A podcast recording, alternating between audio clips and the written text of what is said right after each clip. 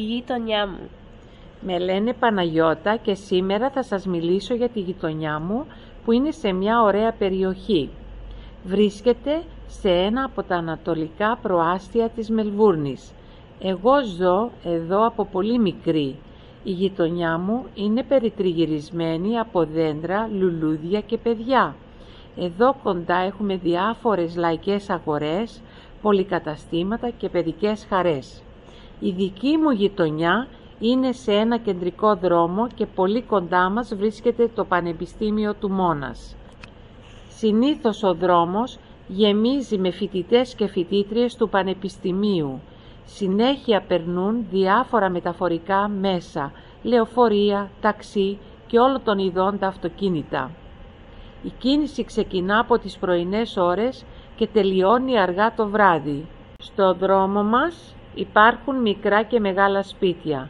Σπίτια μοντέρνα με ωραίους κήπους και σπίτια που θυμίζουν την παλιά Αυστραλία. Η γειτονιά μου έχει πολλά παιδιά και όλα μαζί μαζευόμαστε συχνά στο γειτονικό πάρκο και παίζουμε ποδόσφαιρο ή πάμε βόλτα με το ποδήλατο. Αργά το απόγευμα πολλοί κόσμος πηγαίνει για περπάτημα. Άλλοι πάνε με το σκυλάκι τους, άλλοι πάνε περίπατο με κάποιον φίλο τους και άλλοι μόνοι τους με τα ακουστικά στα αυτιά τους ακούγοντας μουσική της αρεσκίας τους.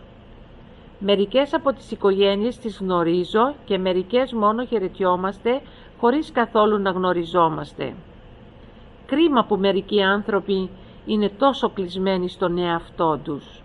Ευτυχώς αυτοί είναι μόνο λίγοι. Οι περισσότεροι γείτονές μας είναι πρόσχαροι και γελαστοί. Η οικογένεια που μένει στη δεξιά πλευρά του σπιτιού μου είναι οι καλύτεροι γείτονές μας γιατί τους γνωρίζουμε από την ημέρα που μετακομίσαμε σε αυτό το σπίτι, δηλαδή πριν 13 χρόνια. Μάλιστα, είναι Έλληνες και έτσι έχουμε πολλά κοινά σημεία. Έχουν και δύο παιδιά, τα οποία είναι περίπου στην ίδια ηλικία με μένα και περνάμε πολλές ώρες μαζί όταν έχουμε ελεύθερο χρόνο. Επίσης οι γονείς μας κάνουν παρέα τα Σαββατοκυριακά και έτσι όλοι μαζί περνάμε πολύ καλά. Είμαι τυχερή που ζω σε μια τόσο ασφαλή και φιλική γειτονιά. Θα θυμάμαι πάντα τα παιδικά μου χρόνια με αγάπη και νοσταλγία να παίζω με φίλους και συγγενείς. Αυτή είναι η γειτονιά μου και δεν θα την άλλαζα με καμιά άλλη γιατί εδώ έχω δεθεί με τους ανθρώπους και το περιβάλλον της.